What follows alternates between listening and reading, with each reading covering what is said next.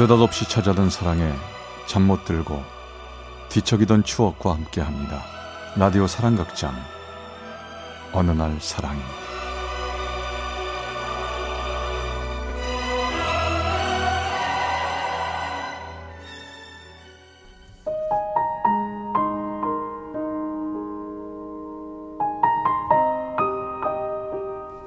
사랑의 체험수기 어느 날 사랑이 제 189화 서툴었던 나의 첫사랑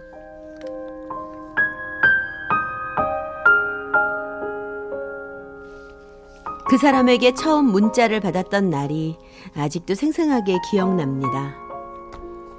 현아 씨 점심 맛있게 먹었어요? 점심 맛있게 먹었냐는 별거 아닌 문자를 받고 얼마나 기뻤던지요. 아마 세상에 태어나 제일 두근거리고 들떴던 날이 아니었나 싶네요. 그 사람은 2006년 한 서비스 업체 상담원과 출동 기사로 처음 만났습니다. 그때 제 나이 22살, 그 사람 나이 31살. 사실 처음 회사에 들어가서 제일 싫었던 사람. 넘버 3에 들 정도로 전 정말 그 사람이 싫었거든요. 성격도 까칠하고 무섭고 나이 차도 많이 나고 연애 상대가 될 거라고는 생각해 본 적도 없었던 사람이었는데 그 사람 때문에 이렇게 두근거리고 가슴 졸이게 될 거라고는 상상도 못했죠. 그 사람과 친해진 건 어느 날 영업 가판 현장에 같이 나가게 되면서부터였어요. 일 끝났으니까 집에 갈 거죠? 데려다 줄게요. 아유 괜찮습니다 혼자 갈 수 있어요 아 혼자 갈 수 있는 거 알아요. 가는 길이니까 타세요. 전 거의 반강제로 그 사람 차에 올랐죠. 정말 숨 막힐 정도로 어색함이 흘렀습니다.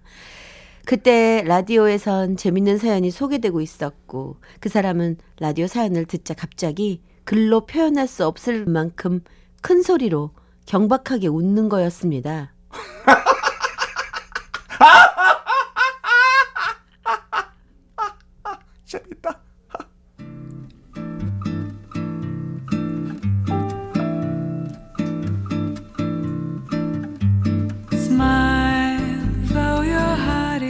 사람 웃음소리에 저도 모르게 같이 따라 웃고 말았어요. 그러면서 조금씩 그 사람이 달리 보이기 시작했죠. 사랑은 정말 뜻하지 않은 상황에 뜻하지 않은 상대로 찾아온다는 걸 그때 깨달았습니다. 그렇게 저 혼자만의 짝사랑이 시작되자 전 야근을 자처해가며 그 사람이 외근에서 돌아오길 기다렸고 퇴근길에 혹시라도 만나지 않을까 싶어 혼자 집에 걸어가곤 했죠. 그러다 목소리가 듣고 싶어지면 발신자 표시 금지로 그 사람에게 전화를 걸어 아무 말도 못하고 목소리만 듣고 전화를 끊기도 했습니다. 하지만 이렇게 계속 짝사랑만 할 수는 없을 것 같아서 일단 친한 회사 언니에게 도움을 청하기로 했죠. 언니 나 사실은 박 기사님 좋아해 뭐 박 기사? 진짜? 은지는 싫다더니만 아 언니야 좀 도와줘 어떻게 친해질 방법이 없을까? 가만 있어봐. 내가 일단 너를 어떻게 생각하는지 마음 좀 떠보라고 어, 얘기해볼게. 회사 언니는 그 사람과 제일 친한 동료에게 제 마음을 전했고 그 사람의 친한 동료는 다 또 다시 그 사람에게 제가 어떠냐며 살짝 제 마음을 전달해 줬습니다. 그러던 어느 날 아무 기대도 하지 않고 바쁘게 일을 하고 있을 때 그에게 처음으로 만나자는 전화를 받았죠. 언니 나 드디어 박 기사님이 만나재 어떡하지? 어, 나 이뻐? 화장 아, 이상하지 않아? 아, 너무 아이, 떨려 어떡해 진정 좀 해봐. 아우 그 사람이 그렇게 좋으냐? 어 너무 좋아 나 떨려서 일도 못하겠어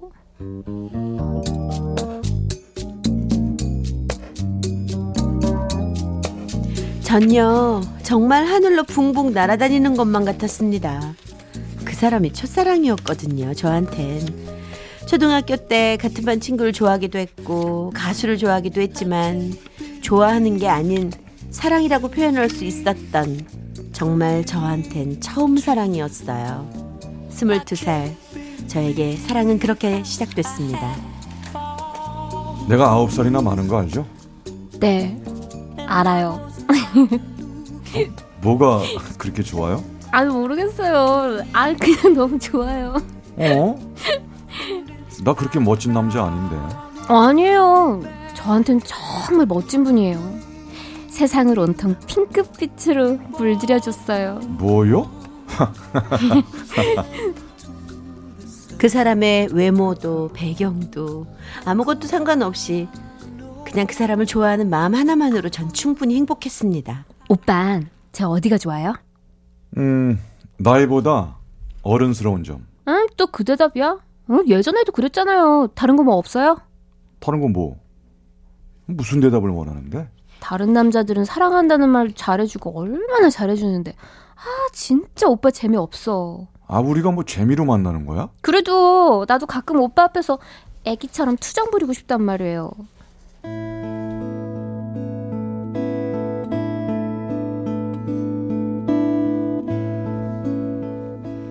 전 그 사람 앞에선 투정이나 고집을 피울 수가 없었습니다. 이상하게 그 사람 앞에선 전 어른스러운 사람이었어야 했으니까요. 그래도 전 그 사람과 함께 있을 때 느끼는 행복감이 너무나 컸기에 그 모든 걸 다 참을 수 있었습니다. 그렇게 2년을 함께 지내고 3년 되던 어느 날 회사 사정으로 그 사람이 대전으로 직장을 옮기게 됐어요. 오빠 날 믿어 난 오빠랑 아무리 멀리 떨어져 있어도 마음까지 안 멀어져 걱정 마 그래도 너랑 떨어져 있으려니까 마음이 좀 그렇다. 그냥 1년만 기다려 1년 후면 적금도 타고 내 동생도 학교 졸업하고 집에 오니까 그때 내가 대전으로 갈게 어? 그래, 그러면 좋겠다. 너도 잘 지내야 돼. 알았지? 그 후 우리의 주말 데이트가 시작됐습니다. 주말에 데이트를 마치고 그 사람과 헤어져야 할 순간이 오면 헤어짐이 아쉬워 차 안에서 폭풍 눈물을 쏟던 때도 있었고 매주 주말만을 기다리며 빨리 주말이 오기만을 빌던 때도 있었습니다. 하지만 그 사람에겐 언제나 저보다 더 챙겨야 할 사람이 많았지요. 저보다는 가족, 그리고 직장. 전 이해하기가 너무 힘들었어요. 그러던 어느 날이었습니다. 여보세요? 아, 희연하니? 어, 나야. 잘 지냈어? 오빠 이번 주말에 올 수 있어? 내가 갈까? 아, 이번 주에 집안일 때문에 못 만날 것 같은데. 오빠 나 안 보고 싶어? 주말 말고 딴 땐 할 수 없는 일인 거야? 아, 주말마다 널 만나는 게 당연하다고 생각하지 마. 뭐라고? 아니, 부모님 농사 지으시는데 도와도 드려야 하고, 그뭐또 나도 이래저래 일이 많다. 아, 그것도 이해 못 해줘? 아니 뭐 이해 못하는 게 아니라 오빠는 왜 내가 항상 1순위가 아니냐고 아, 너야말로 왜 그렇게, 어? 너만 챙겨달라고 그래. 너무 어리광 부리지 마. 진짜 오빠는 나도 보고 싶은데 빠질 수가 없는 일이라 어쩔 수가 없다 정말 미안해 뭐 이렇게 말이라도 못해줘? 진짜 정말 너무한다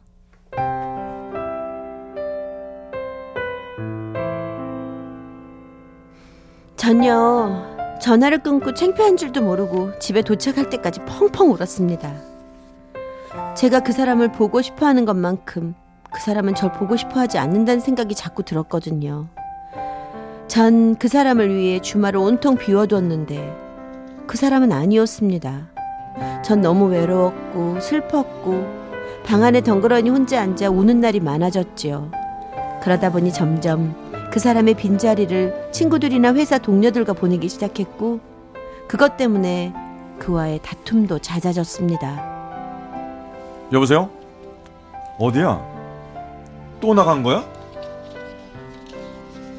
아유 그럼 집에서 혼자 뭐 해요 심심한데 아, 심심하긴 뭐가 심심해. 그리고 지금 몇 시야? 빨리 집에 들어가. 그렇게 걱정되면 나랑 있어주면 되잖아요 아, 참. 날 왜 이렇게 이해 못 해주니? 나보고 도대체 어쩌려고? 그럼 나보고는 어쩌라고요 나도 힘들다고요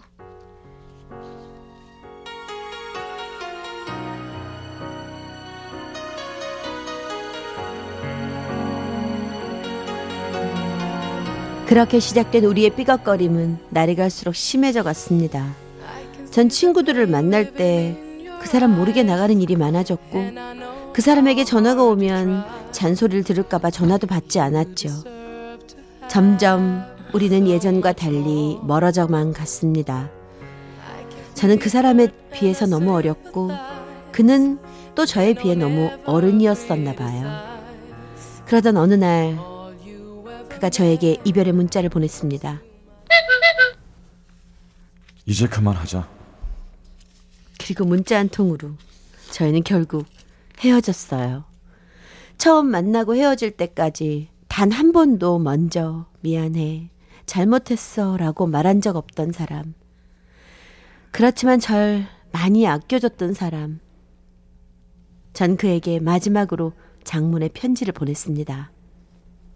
당신을 정말 정말 사랑했어요. 미안해요. 어떻게 말을 해야 할지. 우리가 왜 이렇게 됐는지 모르겠지만, 당신을 정말 사랑했어요. 그것만은 믿어주세요.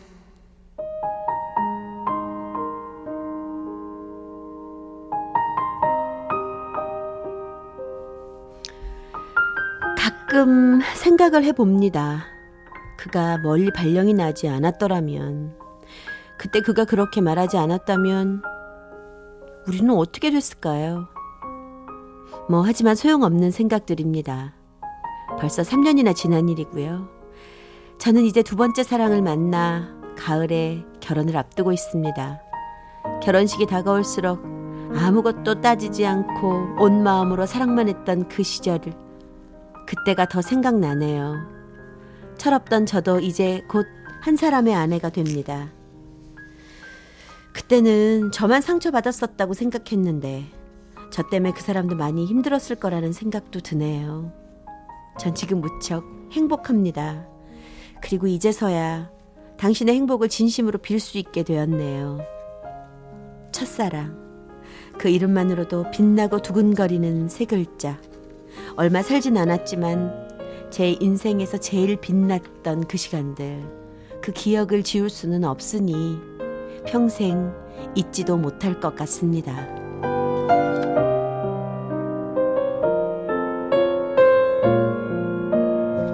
충남 천안의 김현아 씨가 보내주신 189화 서툴었던 나의 첫사랑 편이었습니다.